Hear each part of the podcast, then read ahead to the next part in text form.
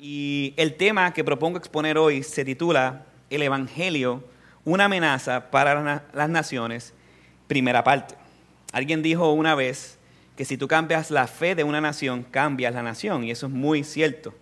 El texto de hoy nos va a mostrar cómo el mensaje del reino de Dios, el mensaje del Evangelio, aparte de ser la esperanza del mundo, también es una amenaza para el mundo. ¿Y cómo nosotros entonces debemos de responder ante esta amenaza siendo cristianos? Para que me vaya entendiendo, acompáñame a Hechos capítulo 19, versículos 21 al 27, por favor. Hechos capítulo 19, versículos 21 al 27. Hoy vamos a tocar simplemente la a Demetrio y la próxima semana entonces tocaremos la respuesta de la ciudad. Vamos a leer Hechos 19, 21 al 27. Dice así la palabra del Señor. Pasadas estas cosas, Pablo decidió en el Espíritu ir a Jerusalén después de recorrer, recorrer Macedonia y Acaya, diciendo, después que haya estado allí, debo visitar también Roma. Y habiendo enviado a Macedonia a dos de sus ayudantes, Timoteo y Erasto, él se quedó en Asia por algún tiempo.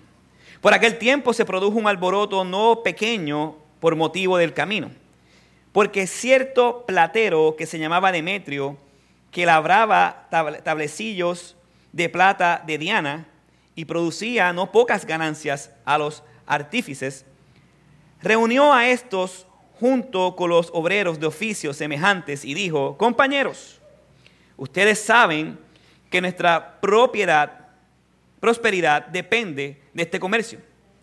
Pueden ver y oír que no solo en Éfeso, sino en casi toda Asia, este Pablo ha persuadido a una gran cantidad de gente y la ha apartado diciendo, que los dioses hechos con las manos no son dioses verdaderos. Versículo 27. Y no solo corremos el peligro de que nuestro oficio caiga en descrédito, sino también de que el templo de la gran diosa Diana se considere sin valor y que ella, a quien adora toda Asia y el mundo entero, sea despojada de su grandeza. Cuando nosotros miramos la historia del mundo, vamos a poder observar grandes conquistas y grandes conquistadores. Por ejemplo, hay muchos historiadores que eh, categorizan a Alejandro el Magno como uno de los grandes estrategas de la historia. Y Alejandro Magno conquistó múltiples naciones, desde Grecia hasta casi la frontera en India. Fuera de Alejandro Magno también tenemos eh, Augusto César, un gran gobernante que conquistó, dominó casi toda Asia Menor, entre otros países, inclusive Capadocia. También, por mencionar a otro, no voy a entrar en detalle, eh, un gran conquistador fue Adolfo Hitler, eh, para el mal, pero fue un gran líder y conquistador. ¿Y por qué le menciono estos nombres de grandes conquistas, estos hombres gigantes para el mundo, que cambiaron sociedades enteras y reinos enteros. Porque estos hombres grandes que establecieron reinos y cambiaron sociedades, no pudieron hacer lo que Jesús hizo y continúa haciendo. Estos hombres podían ejercer un dominio limitado de conquista. Conquistaban estructuras, conquistaban naciones, pero no conquistaban el corazón de la gente quien único, único tenía autoridad para transformar la voluntad de un individuo, quien único tiene hoy en día autoridad para cambiar el corazón de un hombre, es Jesús. Es el único que puede conquistar nuestra vida de adentro hacia afuera. Muy diferente a lo que estos hombres con sus estrategias hacían. Estos hombres iban al mundo y conquistaban el mundo y establecían sus, sus reinos y cambiaban sociedades de afuera hacia adentro. Jesús lo hacía a la inversa, de adentro hacia afuera. Y esta es la amenaza más grande para cualquier nación. ¿Por qué es la amenaza más grande para cualquier nación. Porque de manera invisible los hombres dentro de una nación, al escuchar el mensaje del Evangelio, comienzan a ser transformados, comienzan a ser regenerados. Su cosmovisión, su sistema social por completo cambia cuando el individuo cambia por el poder del Evangelio. Así que es una amenaza el poder del Evangelio porque cambia las sociedades. Si tú estás aquí sentado, tú eres parte de la sociedad. Y si tú has nacido de nuevo, tu estilo de vida, tu cosmovisión, tu forma de ver el mundo, tu forma de vivir, tus ideales, tus conceptos van a ser completamente cambiados. Y eso va a afectar la cultura de una nación. Lamentablemente, lejos de esa realidad se encuentra nuestro país amado, Puerto Rico. ¿Externamente somos cristianos? Sí, seguro. Todos dicen ser cristianos. Bueno, de la boca. Porque ni internamente ni en los hábitos de nuestra nación se ve el cristianismo por ningún lado. No se ve. Se ve una falsa religiosidad, sí. Se ve falsos ideales, falsos conceptos, sí. Pero ¿cómo tú sabes? Leyes, leyes lejos de Dios. Ideales lejos de Dios, conceptos lejos de Dios, estilos de vida. Música que glorifica el pecado. Eso se ve cuando una nación está lejos de Dios. No nos podemos llamar una nación cristiana. Como iglesia utilizamos la estrategia de Alejandro Magno queremos cambiar nuestras vidas de exterior y si acaso al interior. Soy cristiano, cambiamos nuestra vestimenta. Soy cristiano, cambio mi modo, mi modo de hablar. Y no lo voy a imitar, tranquilo. Y soy cristiano y cambio, no sé, el sticker de mi carro. Ahora dice, soy cristiano. Todo es externo. Pero ¿y qué con el corazón? La única razón por la que no hay un cambio de corazón es que no se está predicando el Evangelio bíblico. Porque el mismo Evangelio, no nosotros, va a producir un cambio de conceptos ideales, un cambio de adoración. Ya no vamos a adorar al Dios de este mundo, vamos a adorar al único Dios verdadero. Y nuestro país aún no ha sentido esa amenaza. Aún no ha sentido la amenaza que sintió la ciudad de Éfeso. Y es por medio de la experiencia que tuvo esta ciudad y quiero mostrarles por qué el Evangelio es una amenaza para las naciones y espero que sea una amenaza para nuestro país. Hay dos aspectos principales que les quiero mostrar. El Evangelio es una amenaza para las naciones porque no tiene fronteras ni límites, versículo 21 al 22. Y el Evangelio es una amenaza para las naciones porque cambia las estructuras sociales de adentro hacia afuera versículo 23 al 27. Veamos a nuestro primer encabezado. El Evangelio es una amenaza para las naciones porque no tiene fronteras ni límites. Leamos los versículos 21 y 22. Dice el texto. Pasadas estas cosas, Pablo decidió en el espíritu ir a Jerusalén después de recorrer Macedonia y Acaya, diciendo, después que haya estado allí, debo visitar también Roma. Y habiendo enviado a Macedonia a dos de sus ayudantes, Timoteo y Erasto, él se quedó en Asia por algún tiempo. El versículo 21 comienza diciendo, pasadas estas cosas. ¿Qué cosas fueron las que pasaron? La llegada del reino de Dios a esta ciudad fue marcada principalmente cuando Pablo empezó a predicar a unos individuos, al principio de Hechos 19, a unos individuos que eran discípulos de Juan, pero no habían creído y Pablo los bautiza.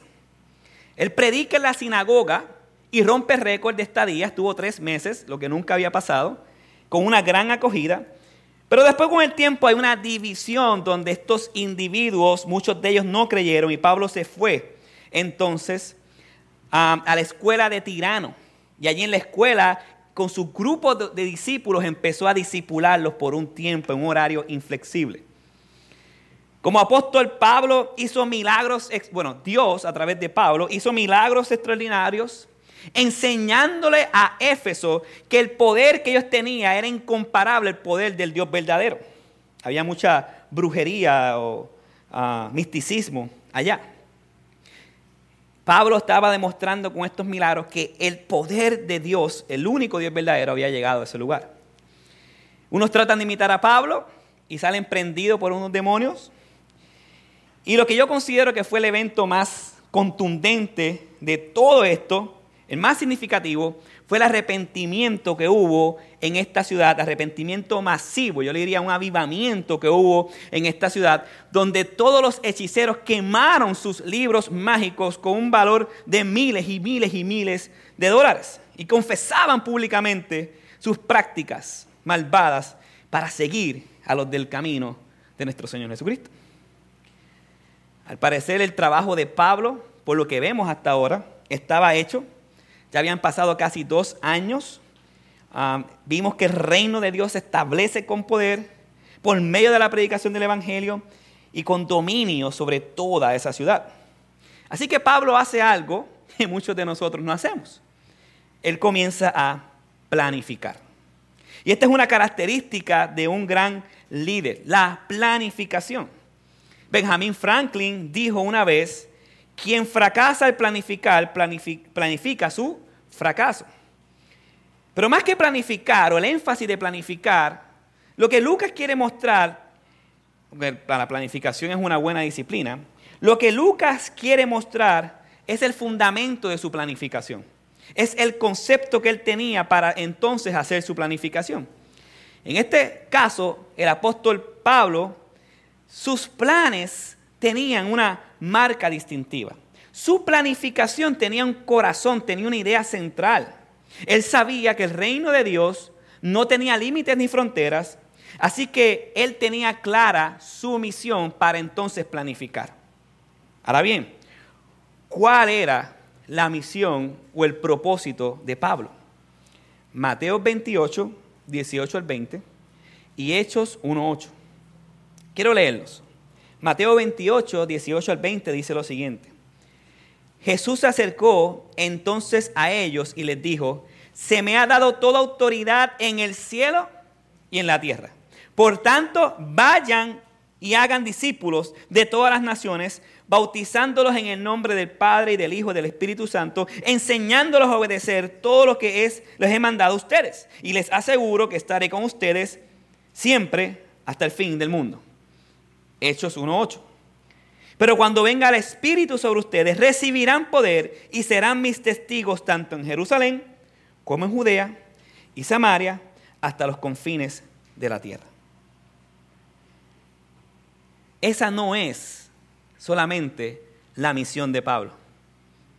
Esa es la misión de la iglesia que le pertenece a nuestro Señor Jesucristo.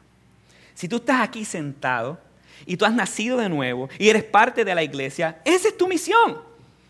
Nuestra misión o propósito en la vida se basa en estos dos versículos. Esa es nuestra misión y propósito en la vida.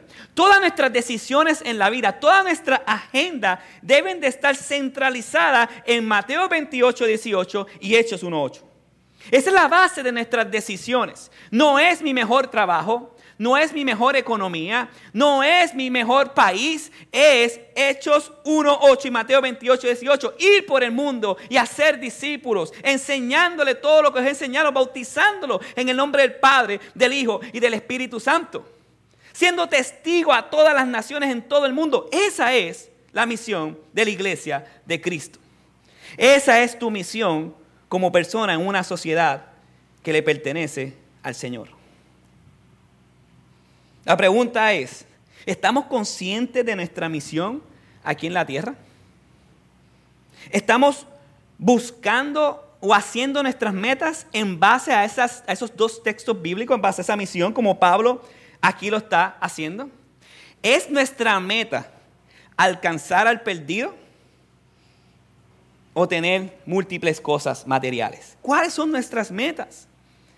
Buscamos maneras en relacionarnos con las demás personas con miras a que estas personas puedan ver el mundo como Dios lo ve. Familia, para eso tenemos relaciones. ¿Usted piensa que usted tiene relaciones para otra cosa? No. Usted tiene relaciones para glorificar a Dios. Usted tiene un compañero de trabajo porque su misión es que ese compañero de trabajo escuche el Evangelio. No que lo salve, usted no salva a nadie. Que escuche el Evangelio. Usted tiene una prima y un primo porque ellos necesitan el Evangelio. Tu doctor que te hace los chequeos necesita el Evangelio. Tu jardinero necesita el Evangelio. Todos necesitan el Evangelio. Y esa es nuestra misión. Crear los espacios o aprovechar los espacios para compartir el propósito de tu vida, que es alcanzar al perdido. Y yo tengo un dicho. Cada persona que conociste en el pasado y cada persona que conoces hoy en día vienen a tu vida para que conozcan el Evangelio. Más nada. Recuerda que esta historia, este mundo no es tu mundo. Aunque nosotros nos creemos el centro del mundo. Esta historia, este mundo es la historia de Dios estableciendo su reino a través de la iglesia, a través de la proclamación del Evangelio. Este es el corazón del apóstol Pablo meterse en todas las esferas de la vida, establecer su reino, ir a todos los lugares posibles, aprovechar cada momento con este fin. Tu negocio es el negocio de Dios. Y lo tienes para la gloria de Dios. Para que las personas vean a Dios a través de lo que tú haces. Es por eso que Pablo decide en el Espíritu ir a unos lugares y no solo eso, él quiere ir a Roma. Para que usted entienda, Roma, y después en Hechos, en Romanos 16, dice España, Roma y España era la cúspide, eran los lugares más lejanos de la sociedad conocida. Así que ahora, con ese corazón en mente, él envía a Macedonia a dos de sus ayudantes, a Timoteo y a Erasto. Y es interesante que él elija a Erasto. Se cree que Erasto es el mismo que se menciona en Romanos capítulo 16, versículo 23, siendo un cristiano que toma un cargo público. Se dice que él era el tesorero de la ciudad. Gracias. Se dice que él era el tesorero de la ciudad. No solo eso. En el 1930 se encontró una inscripción unos arqueólogos, que decía lo siguiente, Erasto, comisionado de obras públicas, sufragó los costos de este pavimento. Así que vemos a un cristiano con Pablo metiéndose en lugares que no todo el mundo se mete. Él se metió en la política. Y esto confirma lo que llevo diciendo. No solo es llegar a los confines de la tierra para hacer National Geographic y decir, conquisté o visité este lugar, miren, mira las fotos en Facebook y todo lo demás, llegué a, no sé, a Tegucigalpa y me metí a la tributal. No solo es eso, eso está bien, no solo es eso, sino es que ir por toda nuestra vida, por todas las estructuras sociales, por todo lugar con el mensaje del Evangelio adentrándonos a todas las esferas de la vida con el mismo mensaje. Quiere el Señor, amada iglesia, que esa sea tu misión de ahora en adelante, si no, no la es. Ahora bien, Proverbios 16.1 dice que el hombre propone, pero Dios dispone. Y lo que tenía dispuesto Dios para Pablo todavía no era salir de ese lugar. Dijimos que el Evangelio transforma las estructuras sociales y estos cambios inicialmente crean conflictos y resistencia. Y este es nuestro segundo encabezado. El Evangelio es una amenaza para las naciones porque cambia las estructuras sociales, versículo 23 al 27. Mire cómo dice. Pasó eso que dijimos. Pablo planifica y dice que por aquel tiempo se produjo un alboroto no pequeño por motivo del camino. Lucas va a describir la magnitud del alboroto, pero ahora nos enseña la razón de ese alboroto. De hecho, Pablo en las cartas a Corintios describe este alboroto como gente con fieras salvajes, gente que estaba airada, enfurecida por el Evangelio. Las personas estaban bien airadas con el resultado de la obra de Dios en aquel lugar. Y es de extenderse, amada iglesia. La iglesia y su mensaje estaba transformando y trastornando el mundo. Primeramente, el Evangelio estaba creando conflicto de interés, versículo 24. Mire lo que dice. Porque cierto platero que se llamaba Demetrio, que labraba templecillos de plata y de, Diana y producía no pocas ganancias a los artífices, reunió a estos, a estos junto con los obreros de oficios semejantes. Y dijo, compañeros, ustedes saben que nuestra prosperidad depende de este comercio. La primera amenaza que trae el Evangelio es un cambio de economía y un cambio laboral. Este tal Demetrio sabía que si el reino de Dios era establecido con poder y seguía avanzando, él tendría que cambiar de oficio. Porque las personas dejarían de comprar estas estatuas para adorar a una diosa pagana. Así que él conocía y tenía claro que la economía de Efesios se iba a afectar. De hecho, de Efesios y casi toda Asia, porque la gente en Asia iba a ese lugar, que era una de las siete maravillas del mundo, a adorar a esa diosa falsa pagana. Así que él sabía las repercusiones económicas y sociales que podría tener eso. Así que la economía de Éfeso iba a ser cambiada por el poder del Evangelio. Ya Éfeso no podría depender del turismo pagano, interno o externo, a menos que cambiara la forma de hacer comercios con ellos. Un comercio más legítimo y piadoso. Ya no podrían albergar en el templo de Altamisa o Diana de los Efesios, ya no podían albergar a prófugos. Porque una de las funciones o del alto comercio que tenían ellas es que los prófugos iban allá a Éfeso y se quedaban en el templo por un dinero. Y ahí corría la economía. Ya no podrían hacer eso. Ahora deben de entregar estos prófugos a la justicia o hacer justicia. Las sacerdotisas del templo ya no podrían ser más prostitutas que iban y por un pago eran, vendían sus cuerpos. Ahora estas mujeres iban a proclamar el Evangelio y buscar otro oficio que no fuera la prostitución. Ya los plateros no estarían utilizando sus talentos para hacer estatuas y adorar a un dios pagano, sino que con sus talentos podrían hacer otras cosas y venderlas y subsistir de eso. Tal vez ahora muchos se dedicarían al cultivo, ya que Éfeso era una tierra muy productiva. Había una zona costera, tal vez muchos ahora se dedicarían a la pesca y establecer un mercado de libre comercio. No sabemos.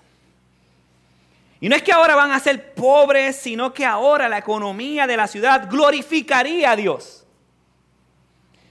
Porque todo le pertenece a Dios. Tu trabajo le pertenece a Dios, tu dinero le pertenece a Dios. Ahora la economía de esa ciudad iba a glorificar a Dios como debe de ser. Y yo siempre hago un ejemplo cuando yo trabajaba en la compañía de celulares, que ya no existe, no voy a hacer la promoción.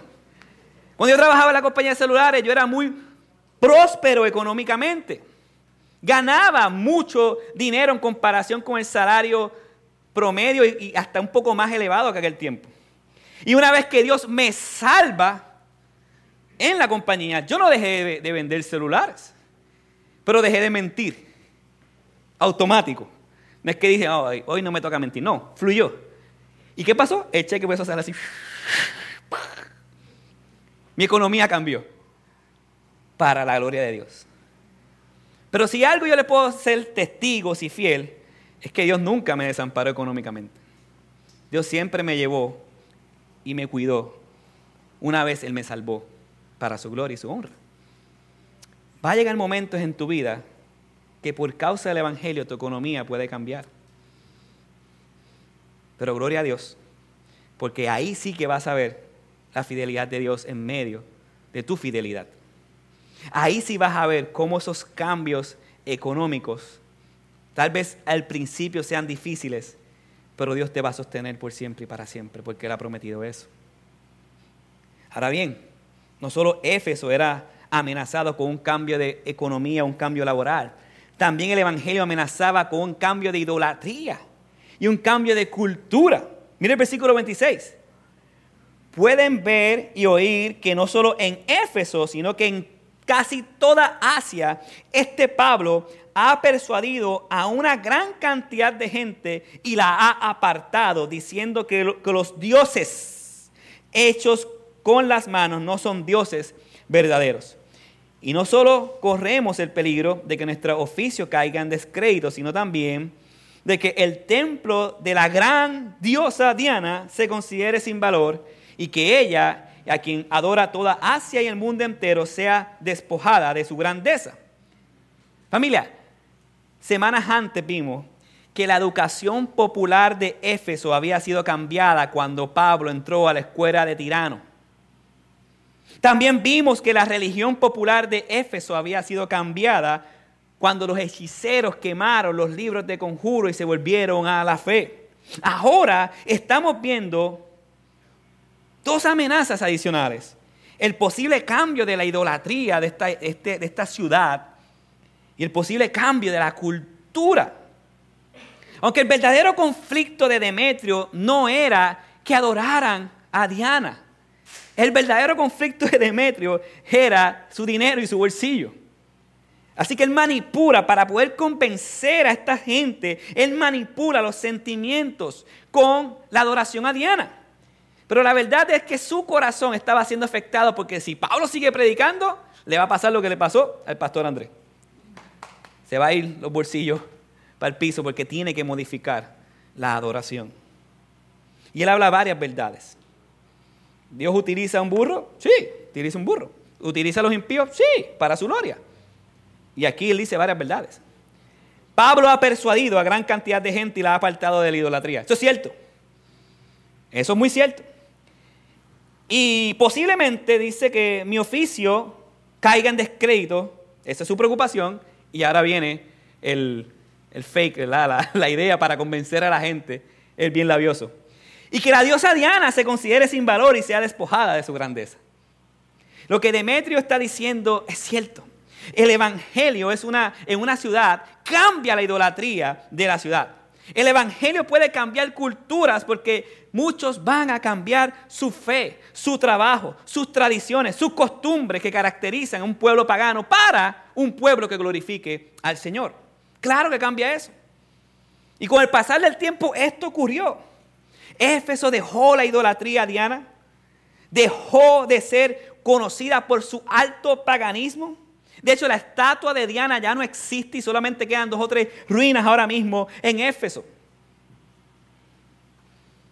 La grandeza de Diana quedó sin valor, pero el Dios verdadero fue glorificado. Nuestro anhelo precisamente es eso, que la grandeza de este pueblo, su orgullo propio, su idolatría al paganismo, a la sexualidad descontrolada, quede destruida por el poder del Evangelio. Pero para que eso sea realidad, primero tenemos que ser nosotros destruidos por el poder del Evangelio. Porque esos nuevos afectos solamente ocurren cuando nuestro corazón es cambiado por el poder de ese hermoso Evangelio de Jesucristo. ¿Y por qué la grandeza de Diana quedó sin valor? Porque contrarios a los reyes de este mundo, que se enfocaban en cambiar el exterior, Dios cambió el corazón de esta nación. El poder de Dios transforma el corazón para luego transformar las estructuras de nuestra sociedad para su gloria. El Evangelio comenzó a cambiar la educación en Éfeso al añadir la materia del reino de Dios. El Evangelio comenzó a cambiar la religión de Éfeso al añadir el mensaje del reino de Dios. El Evangelio comenzó a cambiar la economía de Éfeso y de toda Asia Menor al añadir una visión del empleo para la gloria de Dios. El Evangelio comenzó a cambiar la idolatría de Éfeso al mostrar la falsedad de esos dioses falsos, pero no atacando al Dios falso, sino exaltando al único Dios verdadero. El Evangelio comenzó a cambiar la empleomanía de Éfeso al ajustar trabajos que se glorifiquen a Dios. Y cambió la cultura de Éfeso al cambiar los ideales de esta nación por medio del mensaje de la iglesia de Jesucristo. Ahora bien, yo quiero que usted haga algo. Quite la palabra Éfeso y ponga Puerto Rico. La razón por la que nuestro país no tiene este cambio genuino es porque muchos no conocen el Evangelio. Porque muchos conocen la estructura de una iglesia, pero no conocen el corazón del Evangelio, cómo el Evangelio transforma nuestras vidas. No conocen que Jesucristo vino a salvar a los perdidos, sí lo saben de intelecto, pero en el corazón no ocurre nada porque tiene que haber arrepentimiento y fe. Estas cosas no ocurren en Puerto Rico porque todavía hay una dicotomía en el mensaje del Evangelio. Muchos separan el ir al domingo a la iglesia como esto es espiritual y en la semana pues todo es carnal. El ir al cine es carnal, el escuchar música es carnal, el vestirse de esta manera es carnal. Eso no es bíblico. Y esa separación nos hace que nosotros vivamos separados del mundo en que vivimos. No, ese es el mundo, eso no me pertenece a mí. Allá, qué sé yo, allá Dios con el mundo. Mentira.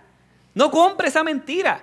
Tú estás en el mundo todavía y no fuiste directo para el cielo, a la presencia de Dios, porque tienes una misión que cumplir. Vivir el Evangelio es lo que va a transformar nuestra sociedad para la gloria de Dios. No, no, no caigamos en la trampa dispensacional de sentarnos en la casa, esperar que Cristo venga. Ven, ven, ven. Y veo Netflix como con ven, ven, ven. No. Nuestro trabajo es ven, ven, ven. Mientras tanto yo vivo el Evangelio para la gloria de Dios. Esa es la realidad. Hay muchas iglesias, pero lo que se enseña es moralismo disfrazado de religiosidad. Tienes que hacer para obtener. Pórtate bien y serás salvo. Mentira. Nadie aquí puede ser salvo por sus obras, a no ser por la obra de Jesucristo en la cruz hace dos mil años. A pesar de que muchos se reúnen los domingos, como expliqué, en la semana parece que Dios no existe. No, familia, somos embajadores de Cristo. Somos heraldos del Evangelio. Somos aquí en la tierra para proclamar las virtudes de aquel que nos amó debemos utilizar las plataformas que Dios nos ha dado y los recursos para hacer este evangelio conocido. ¿Cuáles son las consecuencias de este Puerto Rico? Universidades que promueven el libertinaje, el socialismo y el ateísmo. Y por eso es que usted tiene que entender que los gobiernos promueven lo mismo, porque los gobiernos salen de la educación de este país. Es lógico. Y las pocas seminarios cristianos que hay, ¿qué te están enseñando? Liberalismo. Lo mismo que enseñan las universidades seculares. Familia, las escuelas están como están. Y tal vez suene duro lo que voy a decir. Por nosotros, los cristianos. Porque vivimos en Lala Landia. Esperando, esperando, esperando mientras el sistema sigue arropando a nuestros hijos y a nosotros mismos no. ¿Qué error hemos caído, amada iglesia? No. Si usted ve el sistema de educación, es producto de nosotros no informarle al mundo que la educación debe de glorificar a Dios, en todo el sentido de la palabra. Ahora estamos pagando las consecuencias y moviéndonos, haciendo esto y lo otro. Sí, gloria a Dios por eso. Pero hay trabajo que hacer. Hay trabajo que hacer. ¿Por qué le digo esto? Porque ni el gobierno, ni una entidad privada es la sal y la luz del mundo. Quienes únicos son la sal y la luz del mundo? Somos nosotros. Y nos hemos acostumbrado a las cuatro paredes de la iglesia. Y hemos puesto la sal y la luz en un lugar encerrado. Y nadie puede verla. Nosotros no somos llamados a eso. Somos llamados a exponernos ante el mundo que está caído con la verdad del Evangelio. Cueste lo que nos cueste. Pero mientras sigamos haciendo de la paz un ídolo, y mientras sigamos viviendo el cristianismo como una obra de teatro en vez de un lugar de guerra, el reino de Dios no vendrá a nuestra nación, amada iglesia. ¿Qué podemos hacer? Depende menos de los cupones y depende más de Dios. ¿Sí, familia? Al depender menos del gobierno, depende más de tu autogobierno. Eduquémonos en casa si tienes niños Y si no puedes educar en casa con los valores bíblicos, que tú vives cada día, por supuesto, no de la boca para afuera, pues entonces paga un colegio bíblico. Y al final, si conoce alguno, se me acerca y, porque yo no conozco colegios bíblicos, pero si conoce alguno, se me acerca de verdad y, y podemos compartirlo entre los hermanos. Yo sé que es difícil el mundo en que estamos viviendo, pero sí, esa es nuestra responsabilidad. No entreguemos nuestros niños a Baal. No entreguemos nuestros niños al Estado. Edúquenlo. Yo no tengo tiempo para él. No, cambia trabajo. Familia, estamos en un tiempo difícil, pero tenemos que actuar con prontitud. ¿Alguien aquí es maestro? Gloria a Dios. Pues sea un maestro bíblico. ¿Alguien aquí no ha terminado su carrera universitaria? Gloria a Dios, termine su carrera universitaria. Para que lo sea lo que sea, sea bíblico y cambie el mundo desde esferas que muchos no pueden llegar. Si usted es un doctor, sea un doctor para la gloria de Dios. Si usted es un ingeniero, sea un ingeniero para la gloria de Dios. Si usted es un político, está duro, pero sea un político para la gloria de Dios. Proteste. Claro que sí. Pero no protestemos como vamos a ver la semana pasada de gritar, gritar, Ay, no me puedo hacer nada. Protestemos con sabiduría, llegando a la gente que tenemos que llegar, orando por los que tenemos que orar. Haga ministerios centrados en el Evangelio, en los cambios sociales. Una vez estaba hablando con mi esposa y estábamos hablando del tema del aborto. Y ella se preocupaba porque sí somos fáciles en decir, no aborte, es pecado. ¿Ok? ¿Y qué, y, qué, ¿Y qué hacemos con lo que abortaron y no pueden ahora con su culpa? ¿El Evangelio no es para ellos? ¿Cómo restauramos la vida de esa persona? ¿Y qué hacemos entonces con, con personas que quieren hacerlo pero están como un pie acá un pie allá? ¿Por qué no hacemos una organización para que poder capturar a esas personas y enseñar el Evangelio porque tal vez pueda entonces dar su hijo en adopción? Algo tan sencillo. Eh, hace poco el hermano Víctor puso un video de, del AGE diciendo que nosotros ya no leemos, no analizamos nada, no tenemos eh, ningún eh, sistema cognitivo, nosotros está empobrecido. ¿Pero por qué? Porque simplemente creemos todo lo que nos dicen sin investigar y tenemos una cultura de imagen. Mire, yo, yo estaba, yo fui un momento ayer a casa de los suegros y como mi mamá también ve muchas noticias, yo no tengo problema con eso, yo respeto que cada cual vea noticias, pero estaba loco por irme. Dios mío, ¿cómo, pueden ver todo el día noticias? ¡Ah! ¡Qué duro! Mami, te, te quiero, está ahí. ¡Qué duro! Yo salí, o sea, eh, eh, como, o sea, y obviamente cuando tú estudias, tú sabes que en las noticias hay unas manipulaciones y decía, ah, en serio. Es duro para mí ver noticias hoy en día. Familia, el punto aquí es el siguiente. Hagamos ministerio, enseñemos a la gente a leer y escribir. Eso es suficiente. Claro que sí. Utilicemos los recursos para que la gente aprenda a usar una computadora. Para que la gente empiece a desarrollar su propio negocio para la gloria de Dios y dependa menos de este sistema. Todo eso son aplicaciones para nosotros. Sea justo y piadoso en su manera de vivir. Ore, sí, ore, ore mucho, pero actúe. no se quede sentado. Y sobre todas las cosas, sea valiente y confíe en su Señor. Sea valiente y confíe en su Señor. Disclaimer, esto no los hará los favoritos del mundo. El mundo los va a odiar, pero Dios los va a mirar. Dios los va a mirar. Sí, por medio de Cristo, gloria a Dios por lo que este hermano, esta persona está haciendo. ¿Cómo comenzamos a forjar este cambio para nuestra nación, así como en Éfeso? Para que, para que el Evangelio sea una amenaza, primero tiene que ser una esperanza. Primero debes de conocer tú el verdadero Evangelio. Primero tú que estás aquí debes de abrazar la esperanza del Evangelio. Debes de abrazar de que a pesar de tu pecado, Dios puede perdonarte por siempre y para siempre. Que tú lo que tú mereces es el infierno por siempre y para siempre. Claro, claro que merecemos el infierno por nuestros pecados. Pero Dios dio a su Hijo, nacido de la Virgen, viviendo una vida santa, pura y perfecta que tú y yo no podemos vivir. Y en una cruz, el Padre derramó su ira, haciendo separación entre Él y el Hijo para descargar su ira por nuestros pecados. ¿Para qué? Y siempre lo voy a decir, ¿para qué hizo eso? ¿Para qué tuvo que vivir perfectamente? ¿Para qué tuvo que morir perfectamente en, esa cruz? Por ti. Porque tu pecado no te dejó vivir la vida que se supone que vivieras. Entonces Dios nos ofrece perdón, no por tus méritos, sino por el mérito de Cristo. No creyendo en que yo lo puedo lograr. No, tú no puedes lograr nada. Sino creyendo en que Cristo lo logró por mí. Pongo mi fe en Él, me arrepiento y vivo la luz de esa hermosa esperanza que Él es mi Salvador y mi Redentor.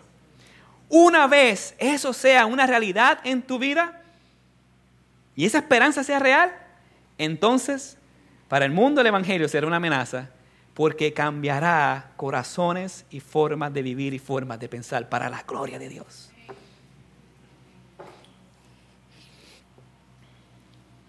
Una vez seas transformado por el poder del Evangelio, entonces la sociedad será cambiada.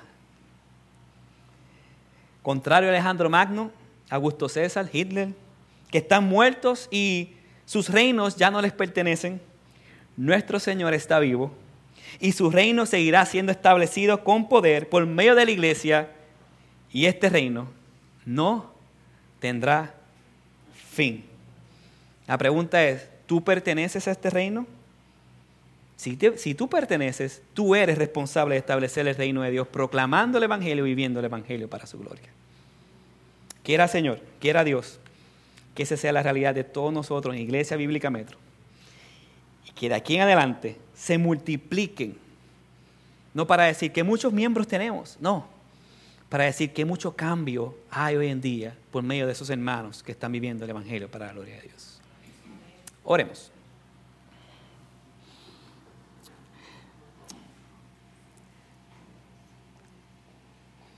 Oh Señor, ayúdanos a aplicar este Evangelio primero a nosotros mismos. Ayúdanos a aplicar la esperanza de tu Evangelio para poder vivir ese Evangelio para tu gloria y tu honra. Yo te ruego y te suplico que si hay alguien aquí que a través de este mensaje hoy por primera vez ha creído y tú lo has regenerado, por favor, que cada día sea transformado tu imagen y que podamos servirle para tu gloria. Y si hay alguien aquí que ahora mismo ha sido confrontado con este mensaje, que esa confrontación lo lleve a vivir a la luz de este mensaje. Te damos gloria y honra en el nombre de Jesús. Amén.